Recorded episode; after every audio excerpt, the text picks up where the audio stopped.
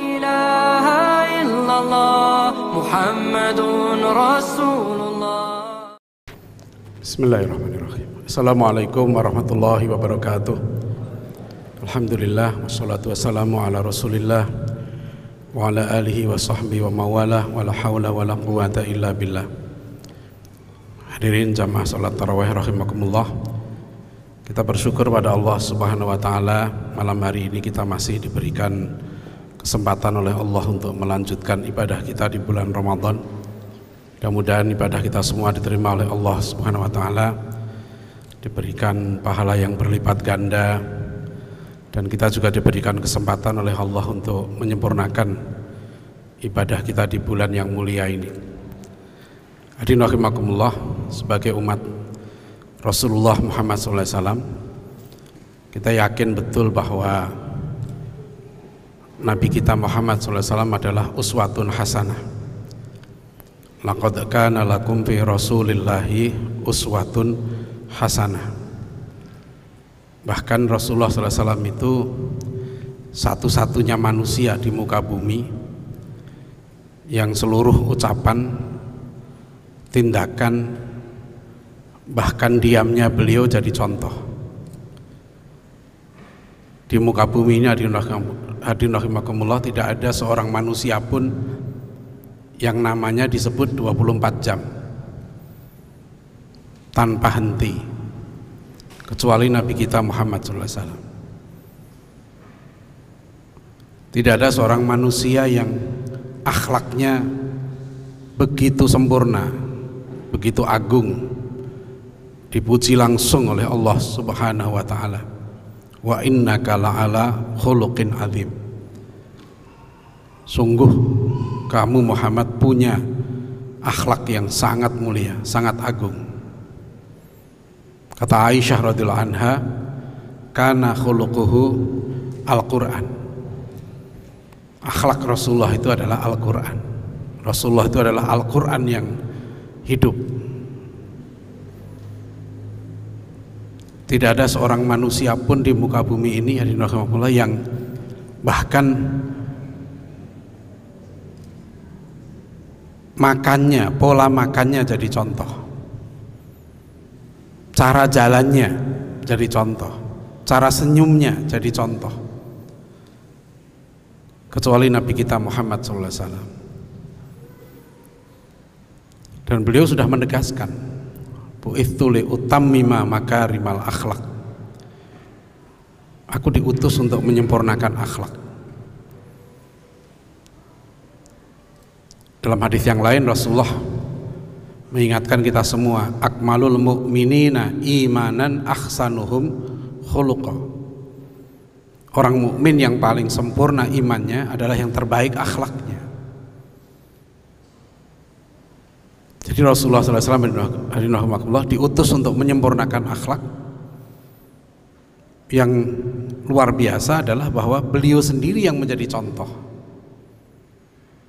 Beliau satu-satunya manusia yang akhlaknya sempurna. Kita mau mencari manusia yang paling pemberani, punya sifat syaja'ah, Rasulullah menjadi contoh. Kita ingin mencari seorang yang paling disiplin, Rasulullah menjadi contoh. Sehingga beberapa sahabat Nabi pernah berpikir berpikir agak ekstrim. Ya satu orang mau sholat terus ya nggak tidur. Satu orang lagi mau puasa terus tidak berbuka. Bahkan satu orang lagi mau tidak menikah. Saat tazilun nisa katanya aku akan jauhi perempuan Rasulullah mengajarkan cara beragama yang tidak ekstrim ya, kata beliau aku juga sholat aku juga tidur aku juga puasa, aku berbuka dan aku menikah. Bahkan beliau bersabda an nikahu sunnati faman raghiba an sunnati falaisa minni. Hadirin rahimakumullah. Rasulullah SAW mewujudkan ajaran-ajaran Islam yang indah itu ada dalam diri pribadi beliau. Bahkan kemudian juga dalam keluarga beliau Rasulullah berkata, "Ana khairun li ahli." Aku yang terbaik ya terhadap keluargaku. Bahkan lebih dari itu, Rasulullah SAW juga mewujudkan akhlak-akhlak terbaik itu, manusia-manusia terbaik itu terwujud dalam satu masyarakat yang terbaik. Itu masyarakat yang beliau sebut sebagai khairun nas korni. Sebaik-baik manusia itu zamanku kata Rasulullah. Sahabat-sahabat Nabi itu beliau sebut murid-murid beliau sendiri beliau sebut sebagai khairun nas, sebaik-baik manusia. Apa yang membedakan sahabat-sahabat Rasulullah dengan kita? Kenapa beliau sebut Thumal yalunahum Thumal yalunahum? Secara fisik Sahabat Rasulullah itu sama dengan kita. Tulang belulangnya, struktur anatominya sama. Jantungnya sama dengan jantung kita. Sel-sel sarafnya Pembuluh darahnya Semua sama dengan kita apa yang membedakan sahabat Nabi disebut oleh Rasulullah SAW sebagai khairun nas, sebaik-baik manusia? Karena mereka menjalani pendidikan yang terbaik. Para sahabat Nabi ini dididik oleh manusia terbaik, oleh guru terbaik, yaitu Rasulullah SAW. Mereka dididik langsung oleh kurikulum terbaik, yaitu kurikulum yang langsung dibimbing oleh wahyu maka jadilah mereka kemudian dalam sejarah dikenal sebagai manusia yang hebat. Jadi kalau kita cermati hadirin rahimakumullah ya Rasulullah SAW itu beliau meninggalkan Al-Quran dan Sunnah. Taraktu fikum amro ini lang tadillu ma tamassaktum bihima kitab Allah wa sunnata rasulih. Aku tinggalkan bagi kalian dua hal yang kalau kalian pegang teguh keduanya lang tadillu kalian selamanya nggak akan sesat. Mata masaktum bihima. Selama kalian betul-betul berpegang kepada dua pusaka ini Al-Quran dan Sunnah. Tetapi kita ingat Rasulullah SAW sebenarnya bukan hanya meninggalkan Al-Quran dan Sunnah. Beliau juga meninggalkan satu generasi terbaik. Bahkan satu pasukan terbaik yang nanti hanya lima tahun setelah Rasulullah SAW wafat ya, kita ingat Nabi kita wafat tahun 632 Masehi. Lima tahun kemudian tahun Komariah ya, 636 Masehi kaum muslimin sudah mengungguli Romawi sudah menaklukkan Romawi. 636 Masehi umat Islam sudah masuk kota Yerusalem Bahkan kemudian pemimpin kota Yerusalem waktu itu Patriark Sofranius meminta ya, Khalifah Umar bin Khattab datang sendiri ke kota Yerusalem untuk menerima penyerahan kunci. Yang luar biasa waktu itu di kota Yerusalem ini cerita sejarah ini ditulis oleh penulis Inggris terkenal Karen Armstrong dalam bukunya A History of Jerusalem dia menulis satu kisah yang menurut Karen Armstrong ini unik. Tidak pernah terjadi sebelumnya. Selama ribuan tahun sejarah kota Yerusalem menjadi ajang perebutan berbagai peradaban besar di dunia. Baru ketika pasukan Islam masuk kota Yerusalem itulah terjadi sesuatu yang mengagumkan. Dia tulis dalam bukunya itu ketika pasukan Islam masuk kota Yerusalem mengalahkan pasukan Romawi. Apa yang dilakukan kaum muslimin? Kata Karen Armstrong there was no killing. Di sana nggak ada pembunuhan. No destruction of properties. Tidak ada penghancuran bangunan-bangunan. Tidak ada penghancuran simbol-simbol agama lain. Tidak ada pemaksaan orang masuk Islam tidak ada pengusiran orang yang berbeda agama. Kata Karen Armstrong ini pertama kali terjadi dalam sejarah kota Yerusalem. Bahkan kemudian Umar bin Khattab radhiyallahu anhu dengan Patriark Sofranius mengikat satu perjanjian yang dalam sejarah dikenal dengan perjanjian Ailia Jadi Rasulullah SAW itu mendidik murid-murid beliau ya menjadi manusia-manusia terkuat, manusia terhebat, manusia yang tingkat peradabannya sangat tinggi. Sebab Madinah itu adalah tempat terbaik. Masyarakat Madinah waktu itu adalah sebuah embrio peradaban tinggi. Seorang ahli manuskrip kuno dari Perancis namanya Profesor Hamidullah Beliau terkenal di dunia sebagai ahli manuskrip. Profesor Hamidullah menulis satu buku tentang negara Madinah yang tahun 73 kalau tidak salah dikutip oleh salah satu cendekiawan terkenal Indonesia Zainal Abidin Ahmad ya menulis tentang konstitusi Madinah karena menurut hasil riset dari Profesor Hamidullah konstitusi negara tertulis pertama di dunia itu adalah Piagam Madinah. Jadi sebelum Piagam Madinah belum ada satu negara pun di dunia yang punya konstitusi tertulis. Piagam Madinah itu dia sebut sebagai the first written constitution in the world. Konstitusi negara tertulis pertama di dunia. Dan yang unik di Nahdlatul apa? Apa sih yang seperti dibangun oleh Rasulullah SAW waktu itu pada masyarakat Arab? Rasulullah itu menerima wahyu tahun 610 Masehi. Zaman itu kalau kita lihat yang namanya bangsa Arab itu nggak dikenal di peta peradaban dunia.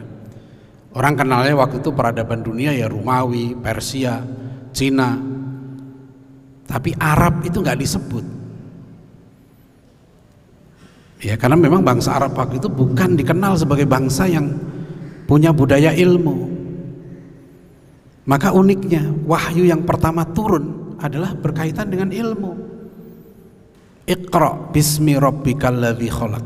Bukan sekedar membaca tapi Iqra bismi rabbikal ladzi khalaq. Bacalah dengan nama Tuhanmu. Orang Yahudi membaca orang Nasrani membaca. Ya waktu itu orang Cina juga membaca. Bangsa Romawi juga membaca. Bangsa Yunani lebih duluan. Tapi yang membaca dengan nama Tuhan itu yang membedakan. Bangsa Arab tidak kenal waktu itu konsep Tuhan yang membaca konsep Tuhan yang alama bil kolam. Tuhan yang mengajar dengan kolam. Nggak ada di di dalam konsep kehidupan mereka nggak ada ya bahkan mereka nanti menyimbolkan Tuhannya dengan berhala-berhala itu. Tapi Al-Quran turun mengubah mengubah pandangan hidup mereka mengubah worldview mereka. Setelah itu kalau kita bisa melihat perubahan besar pada bangsa Arab waktu itu menjadi bangsa yang haus ilmu bangsa yang sangat cinta ilmu. Di Madinah masyarakat Madinah waktu itu mereka berlomba-lomba mencatat apa pun yang datang dari Rasulullah.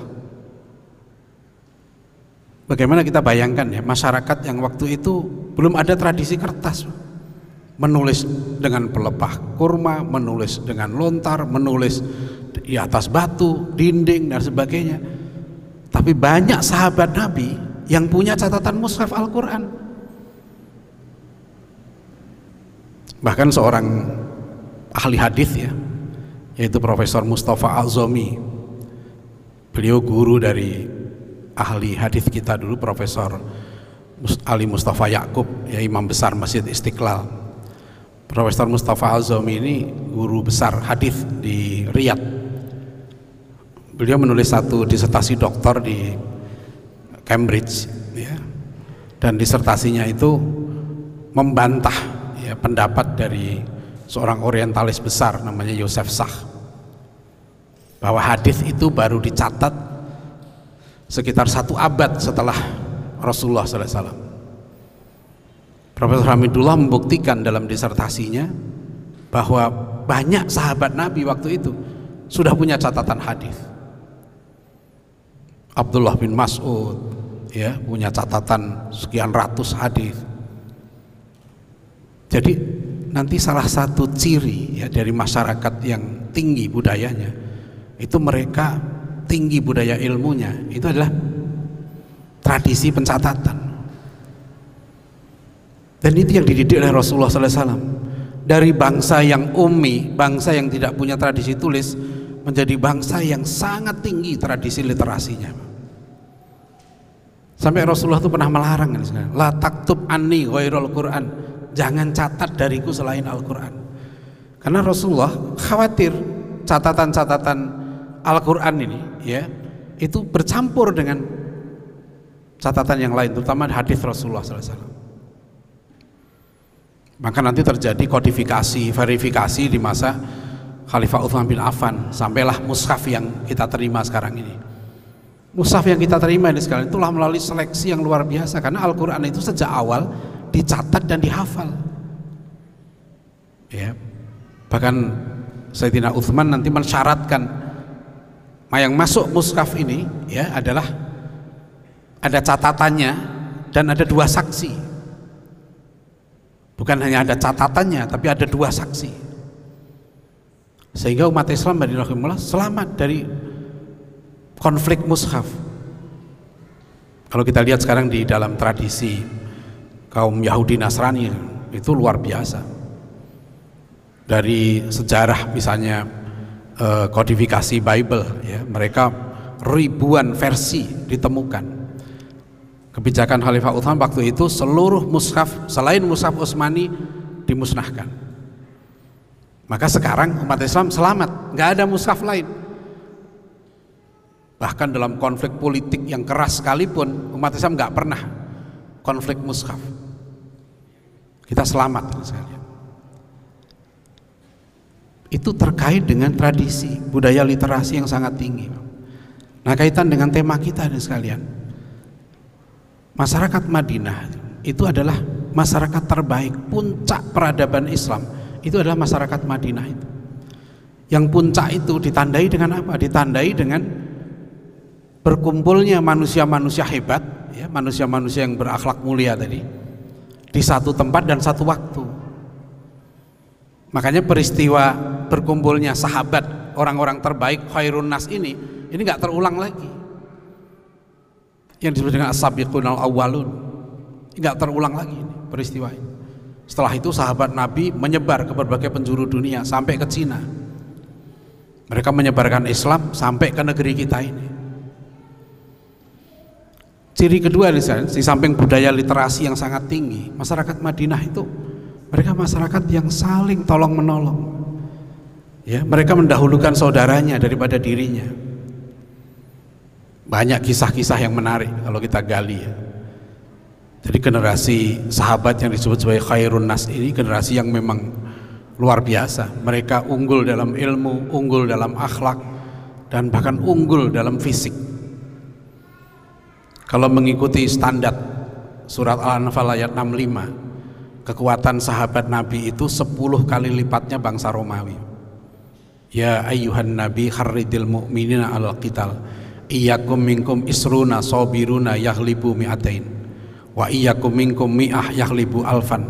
Minalladzina kafaru fa innahum qaumun la jadi kalau kita sekarang mau menggali gitu ya lead apa namanya uh, budaya tadi karakter dalam sistem pendidikan kita ada modelnya Sebetulnya istilah resmi ya di dalam konstitusi kita itu adalah akhlak. Tadi sore saya bahas pasal 31 ayat 3 dalam UUD 45 kita itu kan pemerintah mengusahakan dan menyelenggarakan satu sistem pendidikan nasional yang meningkatkan keimanan dan ketakwaan serta akhlak mulia. Dalam rangka mencerdaskan kehidupan bangsa yang diatur dengan undang-undang. Sebetulnya ini juga ditegaskan lagi dalam Undang-Undang Pendidikan Tinggi kita nomor 12 tahun 2012 bahwa lulusan kita itu harus beriman, bertakwa, berakhlak mulia, cerdas, kreatif, mandiri ya dan sebagainya Undang-Undang Sisdiknas pun sama nomor 20 tahun 2003 juga menciptakan lahirnya alumni-alumni pendidikan kita yang beriman, bertakwa, berakhlak mulia saya pernah tanya waktu dalam satu seminar kepada asisten khusus Menteri Pendidikan ya. Beliau asisten khusus bidang karakter. Saya tanya sederhana saja, Pak, kenapa di dalam program tentang karakter ini, kenapa kita nggak pakai istilah akhlak saja?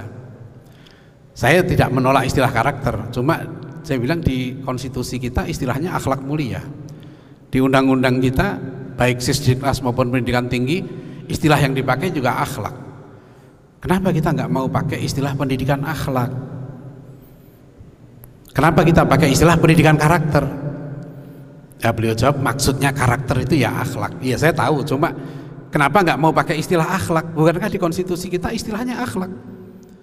Dan kita bagi orang muslim, ya, kalau disebut pendidikan akhlak, kita ada model. Karena bagaimanapun pendidikan akhlak atau karakter sekalian atau adab itu ini teorinya Profesor Ahmad Tafsir ya, pakar pendidikan Islam. Itu saya pakai teorinya. Beliau ada empat.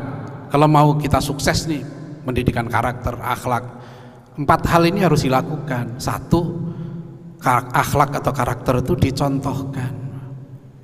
Kita kalau mau sukses, rakyat kita ini jujur, rakyat kita ini pekerja keras, rakyat kita tidak malas, rakyat kita tidak munafik, ya rakyat kita tidak pesimis, rakyat kita pemberani, ya pemimpinnya yang nyontohkan. Suksesnya pendidikan karakter di Jepang, di, di Cina, di e, Singapura, ya, Korea, itu karena memang pemimpinnya ngasih contoh. Kalau kita mau sukses, ya pejabatnya, pemimpinnya, ya, pimpinan sekolah, kampus. Kalau di rumah ya orang tuanya. Memang harus jadi contoh. Pendidikan akhlak yang terbaik dicontohkan. Yang kedua baru dimotivasikan guru, orang tua ya, harus memberikan motivasi yang terus-menerus. Ya karena pendidikan akhlak ini berat. Yang ketiga dibiasakan. Terus dibiasakan terus. Ya, dibiasakan menjadi nanti menjadi nilai-nilai yang terinternalisasi dalam diri seseorang. Yang keempat ini sekalian pendidikan akhlak atau adab atau karakter itu ya itu adalah didisiplinkan aturan, ada reward and punishment Ya, ada yang memang ada disiplin. Kalau yang melanggar ya jangan disamakan dengan yang taat. Kita rusak dengan tatanan kita. Kalau kita biasa ya membiarkan orang itu melanggar aturan lalu lintas, lampu merah meskipun sepi gitu ya. Dia terus ya lama-lama rusak tatanan itu. Maka Rasulullah SAW itu sangat disiplin.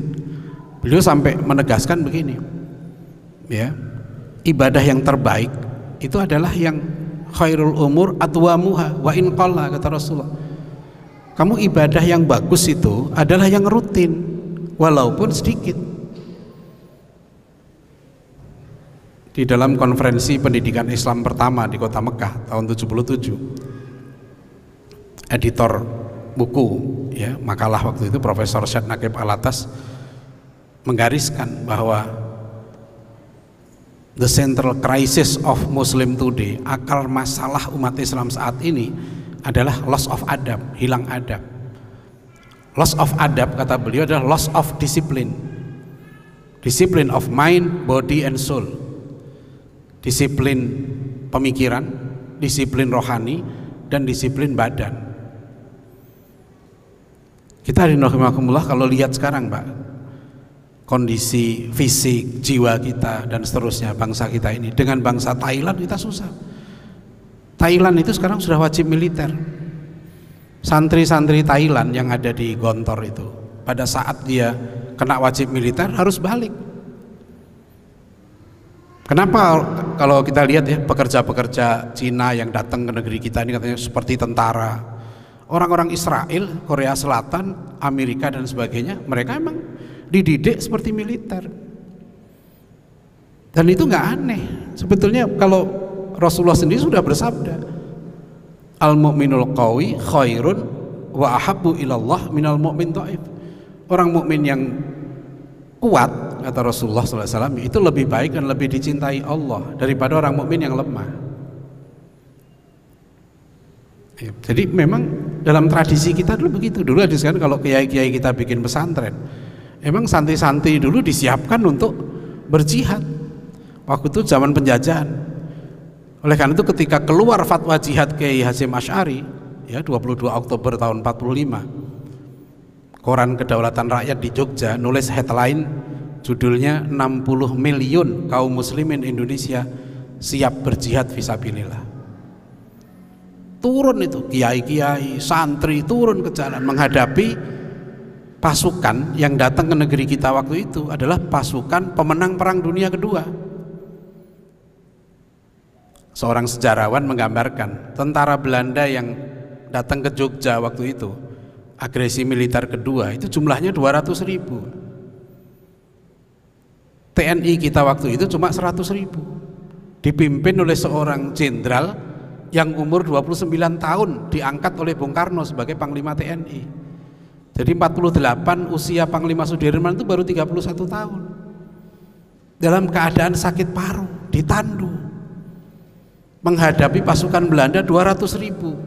Ditambah Kenil dengan Poang Tui hampir 100 ribu pasukan itu. Bagaimana waktu itu TNI kita bisa bertahan ini kan luar biasa nih, dalam sejarah kita dipimpin waktu itu oleh manusia-manusia hebat yang nggak gentar. Kalau waktu itu orang kita sudah di ultimatum secara akal nggak bisa menang. Waktu itu bangsa kita di Surabaya menghadapi tentara sekutu itu nggak bisa menang. Mereka punya pesawat tempur, mereka punya meriam, mereka punya senjata-senjata modern zaman itu. Tapi lihat tuh santri-santri keluar dari pondok, kiai-kiai muda bikin laskar-laskar masing-masing. Dan nggak bisa mereka menjajah kita lagi. Makanya kan tegas kita mengatakan atas berkat rahmat Allah yang Maha Kuasa. Nah ringkasnya ini sekalian ya. Jadi kalau kita mengikuti model pendidikan Rasulullah SAW, apa yang ditanamkan oleh Rasulullah SAW adalah akhlak, karakter. Nah ini seharusnya menurut saya gitu ya. Dan apalagi sekarang kita masuk era disrupsi. Era disrupsi sekarang makin susah lagi. Bulan April tahun lalu ada survei terhadap mahasiswa UI dan dosen-dosennya.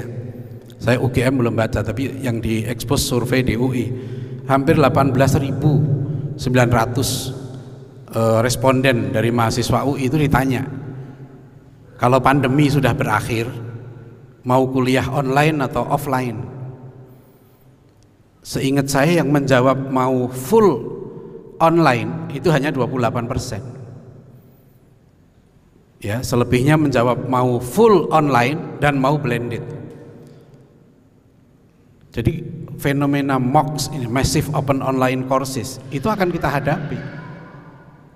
Dosen dan mahasiswa sebentar lagi sudah akan bersepakat akan memilih online. Mau atau nggak mau. Itu lebih praktis, lebih mudah, ya. Cuma dampaknya apa nih sekalian? Pendidikan akhlak pendidikan karakter sudah hampir gak mungkin lagi. Karena untuk menanamkan nilai-nilai kebaikan nilai-nilai akhlak tadi itu membutuhkan proses coaching proses mulazamah yang dalam bahasa para ulama kita disebut dengan sohbah jadi ada seorang ulama kita menasihati anaknya begini ya bunayya ishabil fuqaha wal ulama wa ta'allam minhum wa khudh adabahum. Fa inna dzalika ahabbu ilayya min aktsaril hadis wahai anakku iskabil fuqaha wal ulama. Jadi orang tua dulu sekalian kalau mau anaknya baik gitu ya anaknya mau jadi orang hebat itu dia disuruh anaknya bergaullah kamu. Berinteraksilah kamu dengan ulama dan fuqaha. Wa ta'allam minhum dan belajarlah ilmu pada mereka. Wa khudh adabahum dan ambillah adab atau akhlak mereka. Fa inna dzalika ahabu ilayya min aktsaril hadis. Itu lebih aku sukai daripada kamu banyak menghafal hadis. Sampai ada seorang ulama mengatakan begini kami mendidik anak-anak kami di rumah itu 18 tahun. Selama 18 tahun itu kami didik anak kami ya, dengan akhlak, dengan ibadah. Setelah ibadahnya baik, akhlaknya baik, baru kami kirim anak kami keluar untuk belajar ilmu. Makanya dalam tradisi pendidikan Islam itu nggak boleh orang dikasih ilmu yang tinggi kalau akhlaknya bejat. Sebab nanti dia akan menjadi penjahat berilmu. Dia culas, dia nggak jujur, dia serakah dunia, dikasih ilmu yang tinggi itu kayak ngasih senjata kepada perampok maka dalam tradisi ilmu nggak boleh bahkan dalam tradisi silat. Saya tujuh tahun atau delapan tahun yang lalu ya mendirikan pesantren saya beri nama Saulin al Islami sekarang Alhamdulillah sudah meluluskan satu angkatan. Kenapa? karena dalam konsep pendidikan Islam memang seperti silat. Tradisi silat itu guru nggak mau ngajari ilmu yang tinggi, ya, sebelum kelakuan anaknya itu baik, kelakuan muridnya itu baik. Sebetulnya kalau boleh saya mengusulkan ya kepada para pimpinan pendidikan kita, jangan terima mahasiswa yang akhlaknya buruk. Ya, ini resikonya nanti kalau dari kampus kita punya ilmu yang apa ilmunya tinggi tapi dia akhlaknya bejat, oh, itu berbahaya. Itu kenapa tadi saya sampaikan misalnya Ki Hajar Dewantoro tahun 1922 mendirikan Taman Siswa. Dan dalam pidato pertama Ki Hajar Dewantoro yang dia kritik pertama dari pendidikan sekolah model Belanda waktu itu adalah sekolah itu hanya mendidik fisik dan intelektual saja dan mendidik anak-anak kita untuk dapat ijazah supaya mereka bisa menjadi buruh itu yang dikritik Ki Hajar 1922. Ada tujuh poin penting pidato Ki Hajar tahun 1922 itu. Hari Nokimullah kembali ke soal masa depan kita. Tergantung kita memaknai pendidikan. Saya senang sekali ketika Menteri Pendidikan 2 Mei yang lalu dalam peringatan Hari Pendidikan Nasional pidato ya sudah terlalu lama ajaran-ajaran Ki Hajar Dewantoro tidak kita pakai kita tinggalkan sekarang kita akan serius mengikuti ajaran-ajaran Ki Hajar Dewantoro. Ajaran Ki Hajar Dewantoro itu adab, akhlak, budi pekerti. Ya.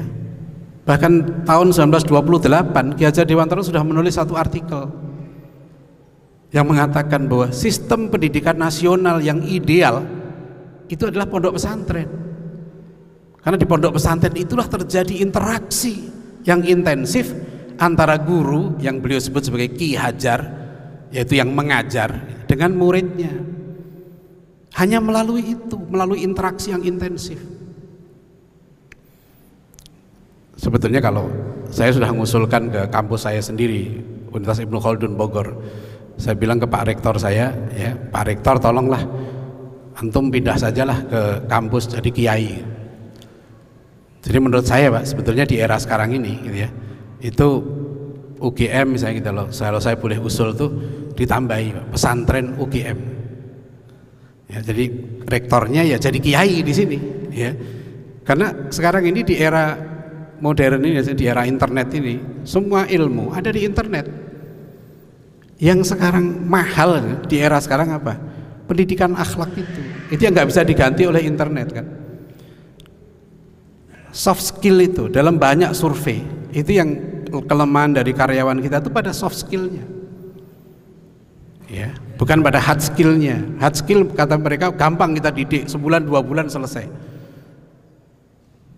ada satu survei pernah waktu kami diundang di MPR Profesor Satrio Sumanti Bojonegoro mengajukan data yang menarik menurut saya. Ya ada 460 perusahaan di survei ternyata rata-rata pimpinan perusahaan CEO-nya itu mengatakan karyawan mereka di atas 80% rata-rata.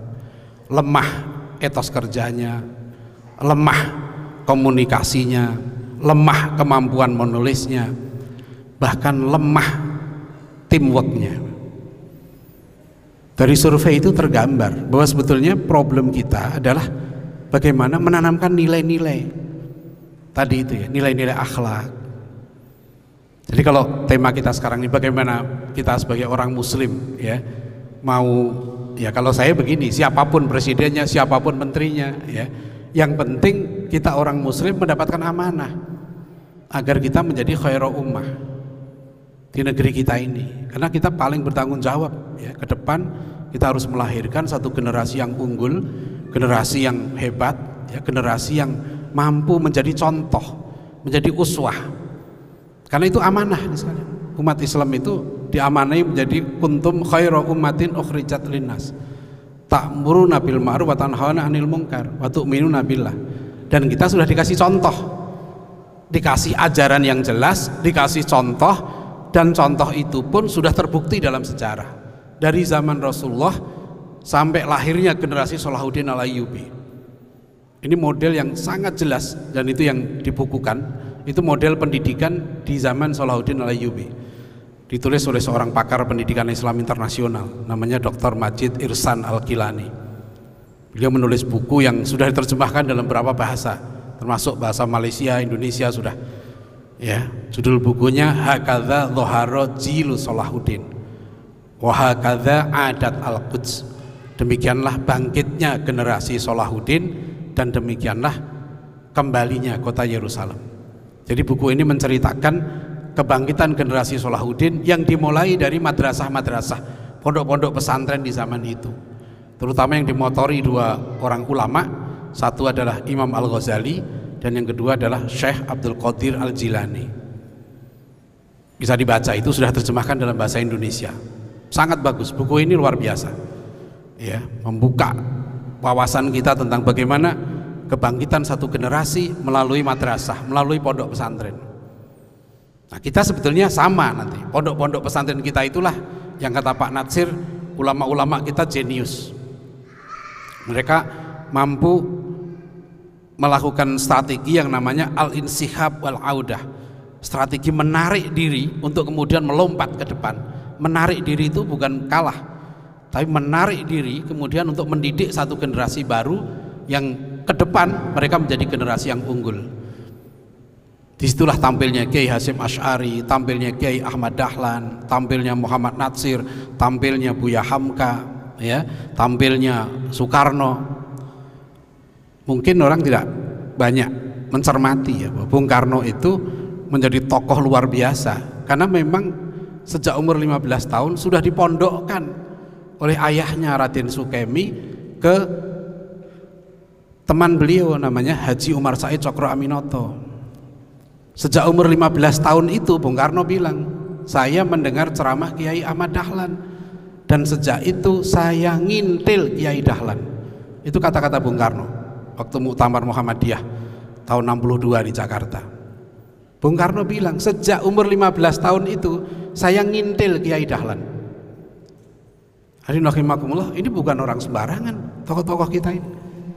Mereka lahir dari satu proses pendidikan yang sangat dahsyat Buya Hamka itu 16 tahun datang ke Jogja berguru langsung kepada Ki Bagus Hadi Kusumo kepada Suryo Pranoto belajar sosiologi. Kepada Haji Umar Said Cokro Aminoto dan belajar kepada Sultan Mansur. Kakak ipar beliau di Pekalongan waktu itu.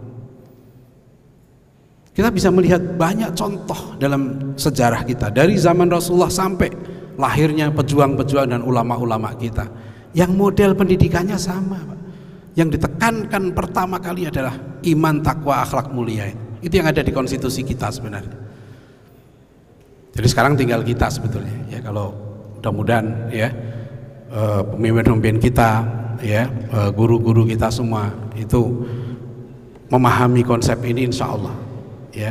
Karena ini sunatullah saja. Kalau itu konsep itu diterapkan ya otomatis akan lahir insya Allah. Dalam waktu sekitar 15-20 tahun akan kelihatan lahirnya satu generasi baru yang unggul demikian Allah mudah-mudahan sekali lagi di bulan Ramadan ini kita bisa meningkatkan ya aktivitas keilmuan dan ibadah kita. Ibadah kita diterima oleh Allah SWT Bila taufik walidayah Assalamualaikum warahmatullahi wabarakatuh. La ilaha illallah Muhammadun Rasulullah